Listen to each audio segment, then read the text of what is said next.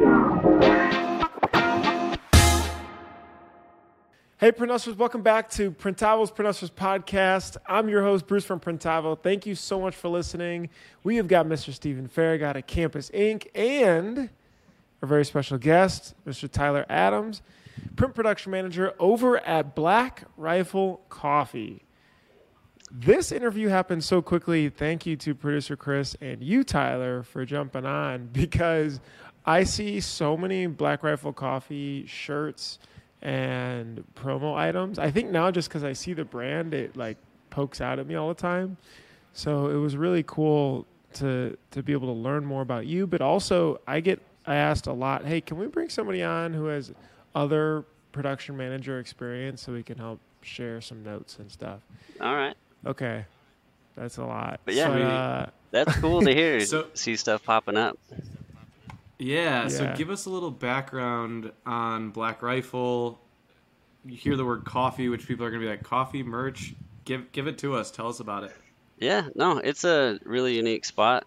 So, owner Evan Hafer started the company basically out of his garage, roasting really small batch coffee, and linked up with some of the other guys here. So, some of the faces you see, like on the YouTube commercials, advertisements, um, they uh, decided to join forces.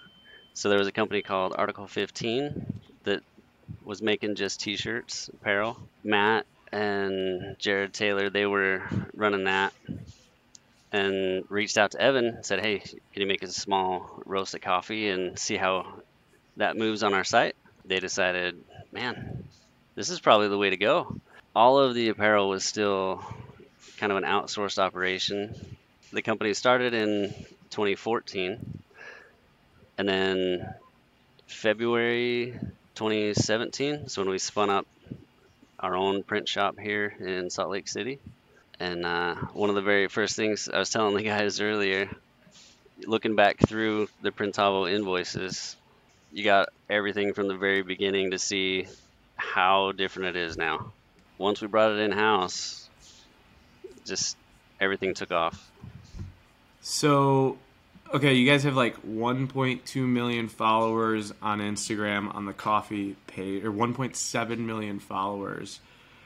How much of the business is now merch versus coffee? Like, is it still primarily coffee? Is there a, like, give us just to, to try to understand scale? Oh yeah, it's still primarily coffee. So we make a very large amount of coffee now compared to what we've been putting out there. So we are working on the roasting facility to have more capacity for that. But just to give you an idea, uh, our standard roasting, putting out the one pound bags and that, we've also got to provide for our standalone coffee shops that are opening up across the country now and that process kind of gets exponential because they also sell some of the apparel inside. And then there's another arm which is our ready to drink coffee. Comes in a little can, probably see it in a bunch of gas stations and stuff. So each one of those components, it's just growing like crazy. So for me in apparel, we're actually on the smaller side of it but the amount of apparel that we crank out, it's pretty substantial. So I outgrew my facility here with the two autos probably about a year ago, year and a half. This is just wow. on the internal brand. Yep. Like you guys don't do any work for anybody else. You're just printing for yourself. Yeah, it's all just our own stuff.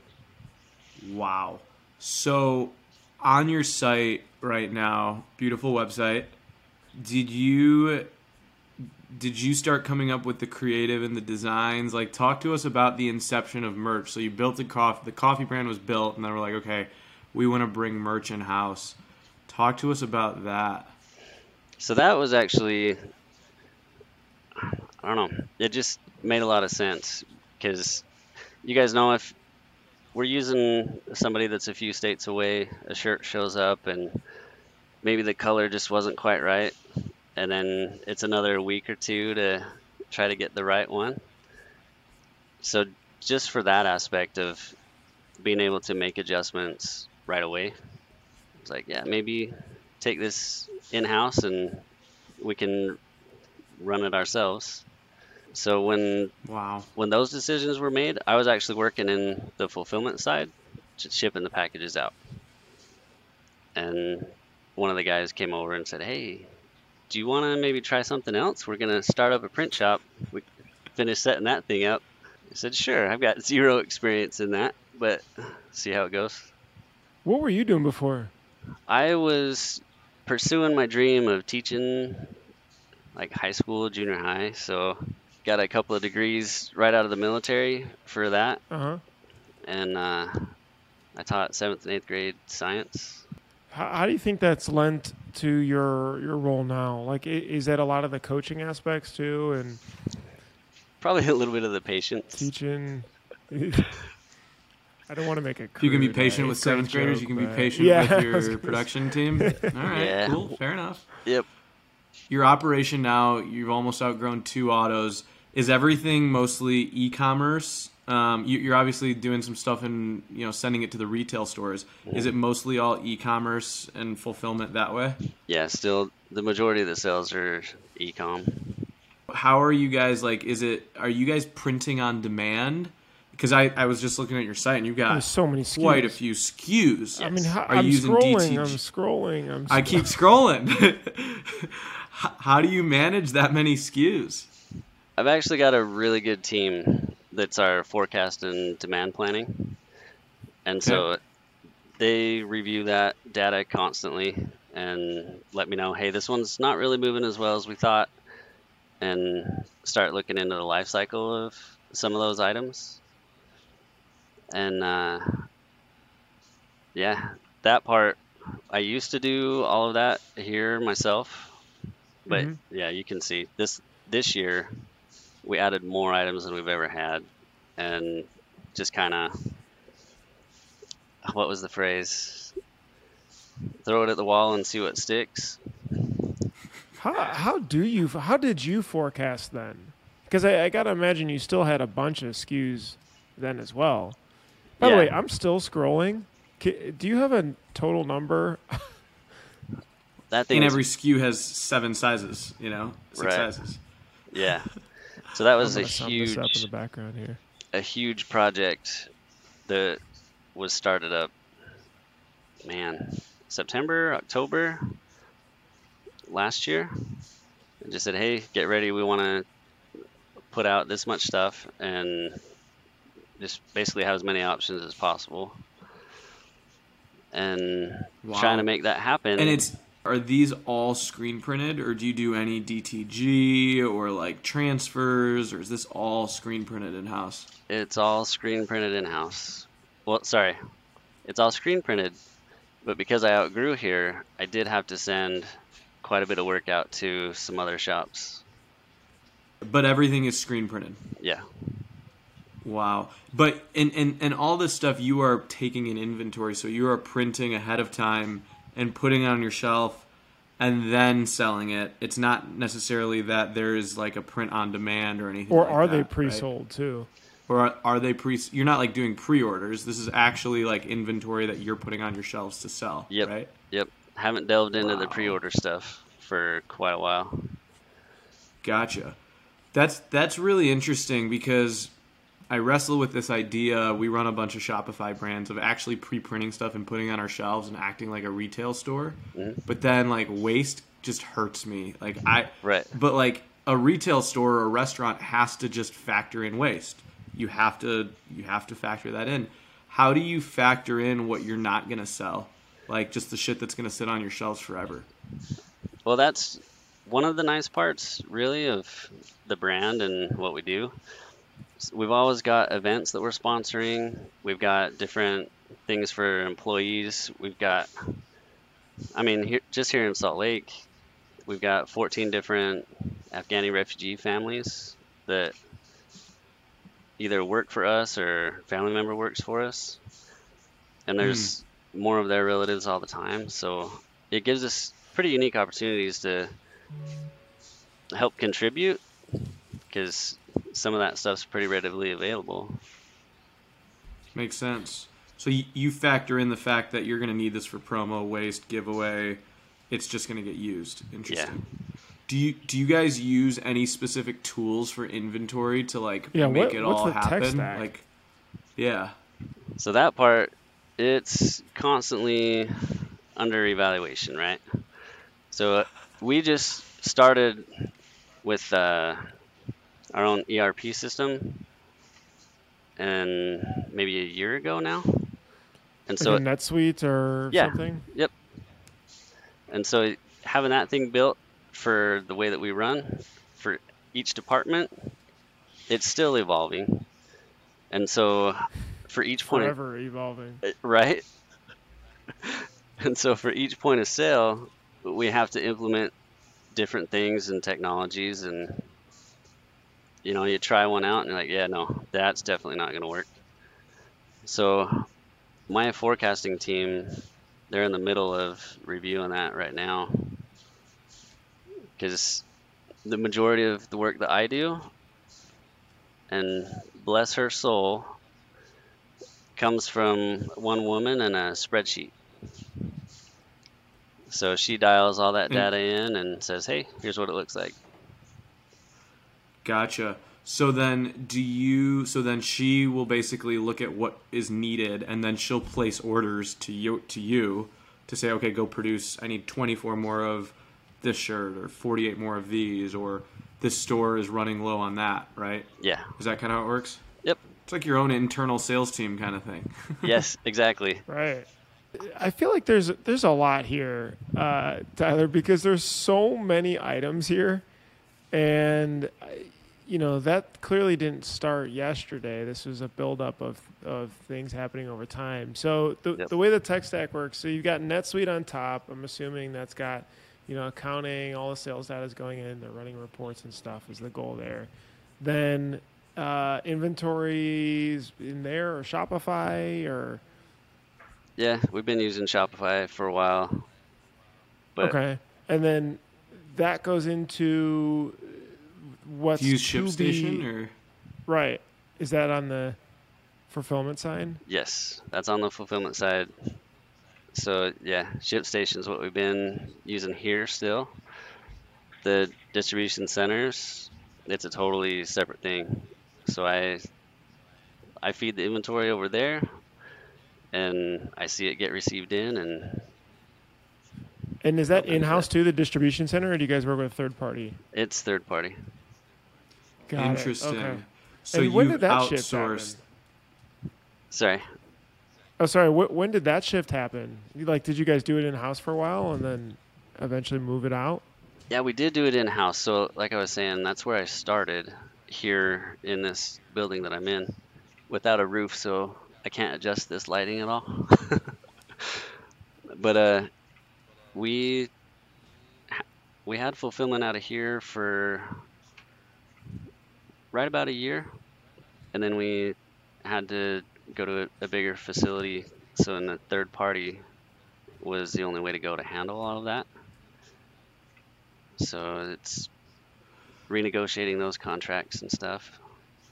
So for for listeners that are trying to kind of wrap their heads about around this, this is essentially a third party logistics company. Um, you may have heard us talk about ShipBob or where you essentially rent out space at these big facilities. This is like how fulfillment by Amazon works, right? Yeah.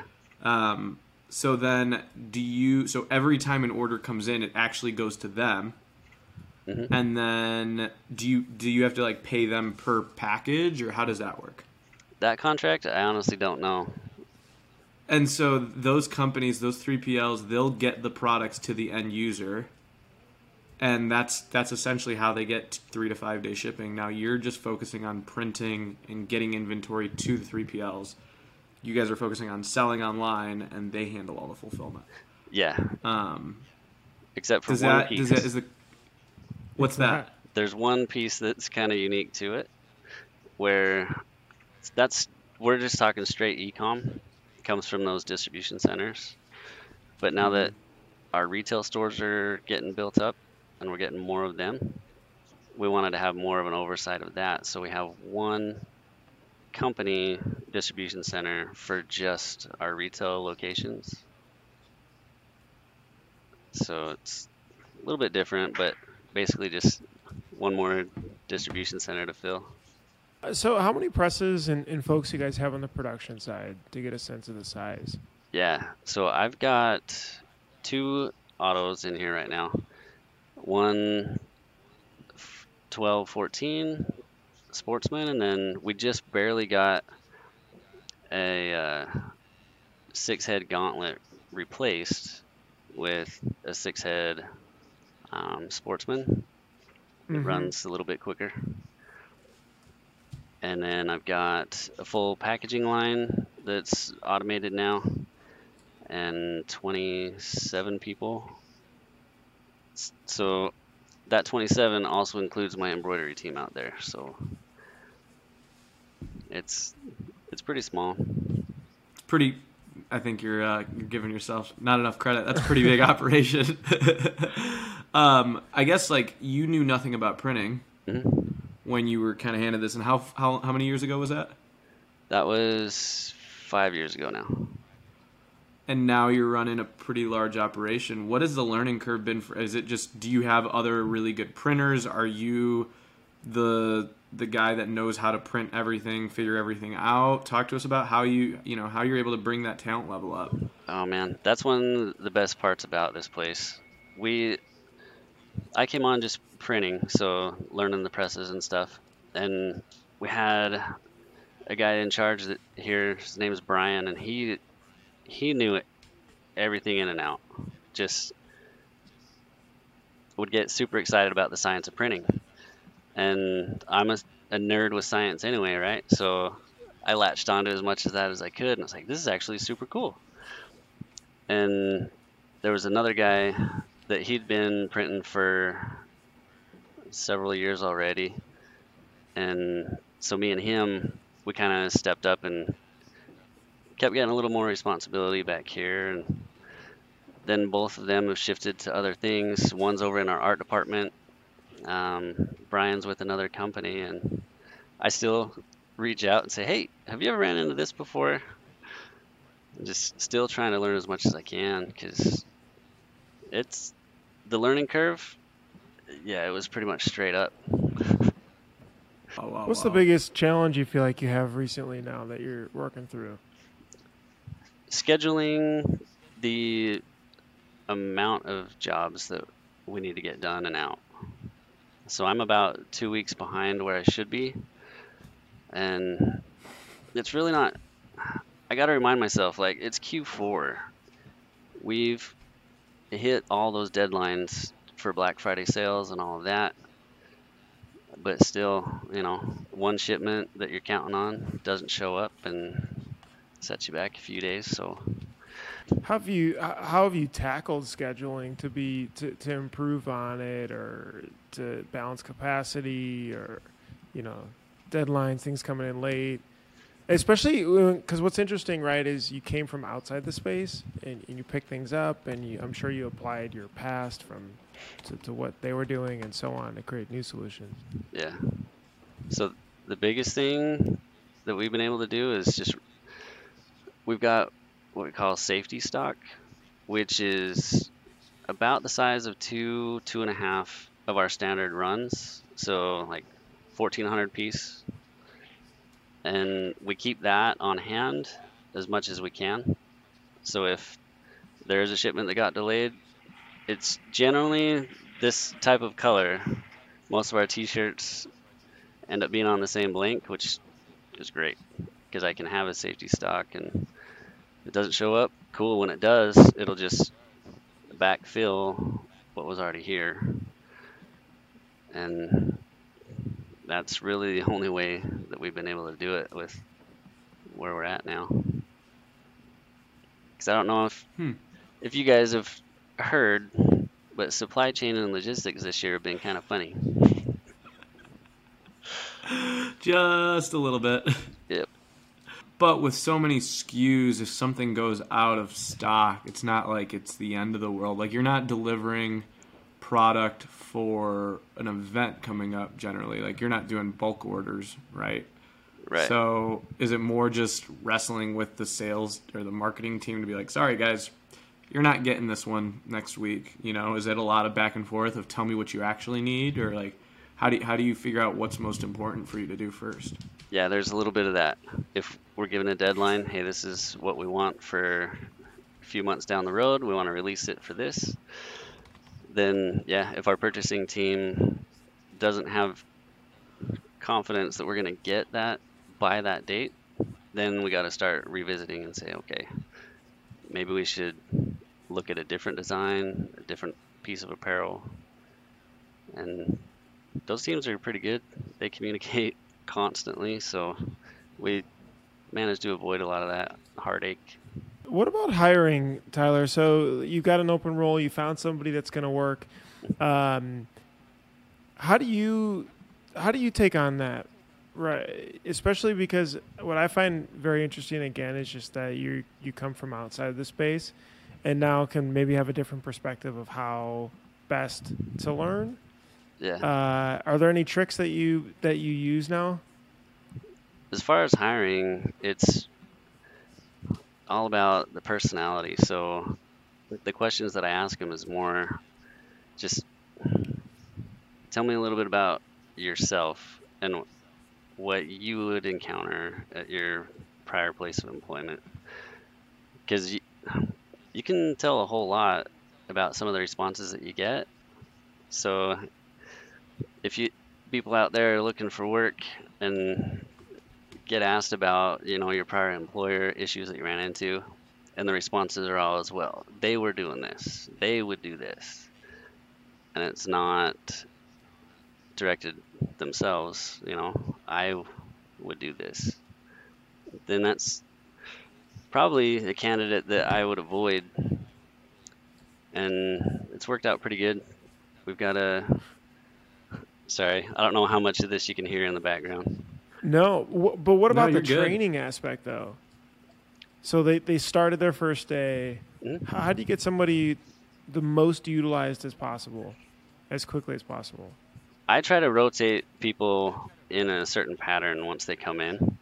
So I do have a small ASP tagging press, hmm and for me, I love that thing because it's just like it's the same procedure as a bigger press, only if there's a mistake, it's not so dramatic, right? So I'll have them work on that machine for the first couple of weeks, and then I just kind of float them around to the different positions that we have, and put myself down on the floor. I'm trying to get 15 hours on the floor so that I can work with each of these guys and try to refine the stuff that we need. So you get them, you, you get them starting to kind of shadow different people. Mhm. Is there a flow that uh, you know it's going from start to finish on a on a whole job process? Yeah. So if they're starting out on that tagging press, then they're just going to be the assistant on the machine and just learning from the guy running it. Mhm. And then when they're proficient at that, they'll start running the machine. Then I'll move them over to one of the main lines.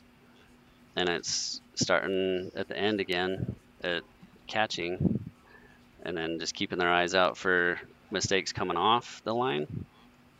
And then I'll move them up to the press and try to work them into actually running it as soon as I can.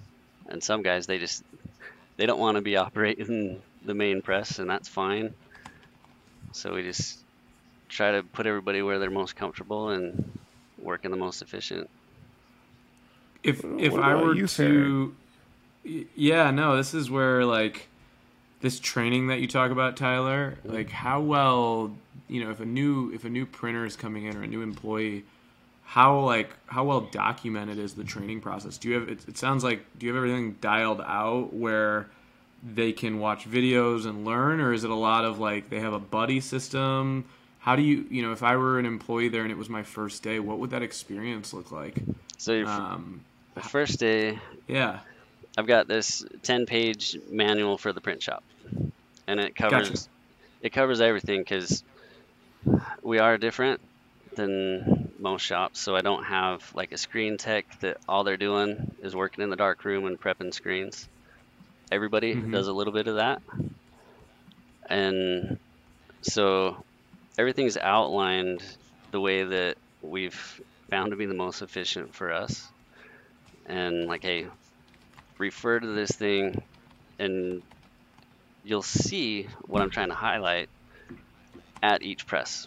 Like, hey, this is the most common thing that comes up. Here's how to fix that. So it's just a bunch of little tips that anybody can get started with. And then the rest of that is just continual spot checks. See, hey, are you feeling comfortable or is this not working out? And trying to work through them that way. And then, you know, every month you're following up to see how they are. What do you What do So you that- do, Steven? What what do I need to do? Like a no. Okay, what What do you do today? And then what What do you feel like is your ideal then for? You've got a new press operator starting. Now what? we have a really good onboarding system for everything except production. um, that's definitely a, a weak point of ours. Everyone starts at the end of the dryer. Um, and that's very much the like, if you're going to start here, you're going to work at the end of the dryer. And then it's kind of like the weed out. The guys that last at the end of the dryer and that they're doing well, will like move them over to unloading and tearing down jobs.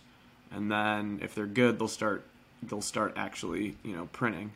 Um, but we don't have a good we don't have a good program dialed out like an apprenticeship. You know that that ten page manual um, we don't have. Let me ask you this, Tyler.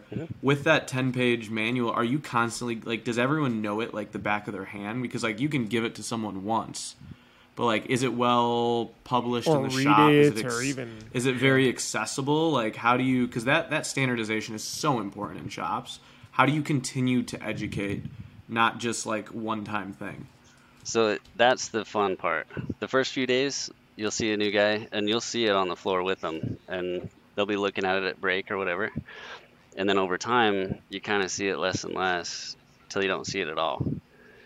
So this is gonna sound dumb, probably, but one of my operators that he's been working for over a year, he was peeling the shirts off for somebody else, and I put in there, please put it on the belt so that you can see the seams so the guy catching it isn't struggling with this wad of shirt, right?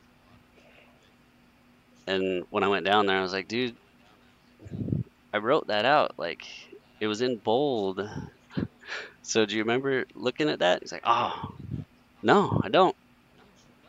So the time that I spent on the floor, that's what I'm looking for. If I've written it down specifically, I'm like, ah, maybe you should go and read that over tonight. That they are supposed to read it, they take it home or whatever, or you go over it in person with them. Because I feel like handing somebody like these ten pages, be like, here, you know. Yeah. No, it's that's horrible when it's like, hey, check it out. Here's your manual. We'll see you later. No, so because like I said, there's a few key things in there, and that's what I'll hit and say. There's actually a lot in here that will help you out and avoid a lot of these hiccups that I ran into, and that's why I put this thing together. So one of the things is Tyler, like obviously veteran owned. A lot of you are, are veterans. Do you do the same with your press operators? Are you mostly trying to hire, you know, law enforcement veterans, and that is that kind of the same same style um, with your people, or Yeah, if we try to, but what it looks like for us is I've got three guys that were Afghani special forces, and then myself, and then the rest of the crew, they were civilian, not military. mm-hmm. So anymore, if I try to get really picky and I'm like, no, wait for a veteran, like I'm not gonna get anybody hired. right? So you, you'll try to make you know if it if it comes around, that's cool. But the business still has to run. Um, Yeah. does does your experience like in the military and the way things are structured and organized and like does that is that kind of how the company is run because you're kind of you're, you know, like that's where you you learned life like does that ever come out i don't know i'm i'm not you know that's not bruce or i but does that experience ever translate Yeah, a little bit. So if there's directions that are given, it's really easy to just run with it. And you may not have all the details that, that I don't know, you would probably be given somewhere else. But that's just kind of what we're used to. You've got the general idea, you're going to go and execute that and get things to work out. That's super interesting. Um, yeah, that's I don't know. It's just like you know you have a lot of experience from that, and the answer is you have to follow those orders because you have to. like this is the military, you know. And so I think about my shop, and I'll tell someone to peel tape off so that it doesn't get all gummy for weeks. And sometimes they'll be like, "Oh yeah, we we forgot, sorry," and you're just like, you know, Yeah. um, oh, dude.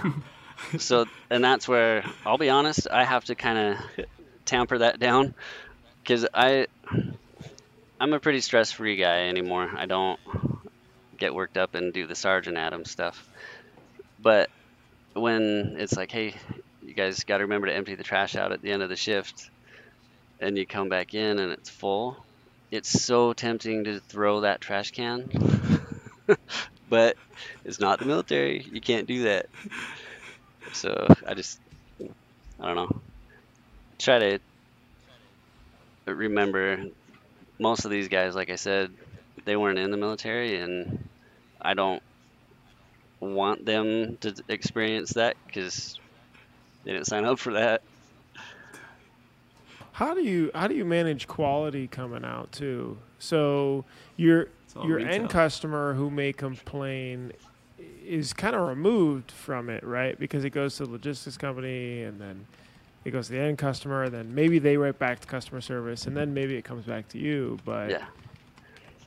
Our customer service department is outstanding. They reach out to me if there's an issue with the shirt, like there's a thread in there and it did make it through here, then they'll send me a picture of it and say, hey, what's going on with this? And we'll get it replaced, which that turnover time is real quick since it is a third party. They just say, okay, we'll get it replaced. We'll let our production team know. And then I just revisit the issue with my team here. Say, hey, this popped up. We gotta go over this again. Now, Tyler, will you send? Do all the shirts have to be fold, folded, labeled, barcoded before they go to the third party? Yeah. So they have to be retail ready, basically. Okay. Yes. So then, so the third party logistics, they don't QC anything. They put it on the shelves, and if you put bad product in there, your customers are getting bad product. Yeah. So you talk about like all the things you're doing on scaling. Talk to us about your packaging and all that stuff. Like, did you guys did you guys invest in a huge auto folder and bagger and the whole nine yards, or what? Yep. That was one of the first things when we had the budget open up. Said this is what we need. So what uh, what system did you go with? we've got the M and R with the holy cow, what is it? The K nine fifty, and Yeah. the AB nine thousand at the end. And Gotcha. right now it's just the one. And sorry, I I need to stop saying just. But with scaling everything up, I need more packaging lines. So I have a quality control team, and that's what they do. They scan over every piece of apparel before they're putting it down that folder and adjusting it for every job that we have. And they're great at what they do. Wh- Are what does you- that team so look then- like? Oh, sorry. yeah, go ahead, what's that look like? No, go ahead, go ahead, go ahead. Yeah. i- i- So are they uh, just looking and then going back, or are they actually they're the ones that are laying the shirt on the folder too? Yeah, so there's three, and they're running the machine, and they're also packaging everything in the quantities that need to be for our distribution center, and then we palletize it and bring it over to our shipping and receiving department. So that team, they do a lot of the physical stuff. Is that what the setup you have, Steven, equipment wise? I know. Didn't you buy a folder? Yeah, I bought a folder, uh, not the 950. It was a couple years older. It's in the eights. Um, but yeah, we use it very heavily for our retail stuff, for getting everything retail ready and just like perfectly folded. Um, we do a lot of we do all of our own fulfillment. That's why I was so interested when you said you send it somewhere else. um, but uh, that QC is so important because it just hurts your heart when you send someone a shirt and they send you something back and say like, uh, "There's a hole in the armpit." And you're like, "Come on," because the cost of replacing that is shipping, is one more shirt. I mean, it's expensive Yep. um, to factor that in, um, which is super interesting. So, what does Black Rifle Coffee on the printing side look like a year from now, Tyler? A year from now, we'll have a couple of Cobra presses, and then two other Okay. Sportsmans, um, two split belt dryers, a f- totally different dark room setup, and then those two other packaging lines. So it's Wow. it looks quite different. Wow. Are you guys going direct to screen or do you have that yet? Yeah, we actually just got that this year. Uh, gotcha. So I've got an i-Image that has been pretty awesome. It's a nobody really told me though that there's a bit of adjustment you need for that too, getting the right your emulsion humidity? and Oh, yeah, yeah. because if that emulsion's not happy, then your image really isn't either. Wow.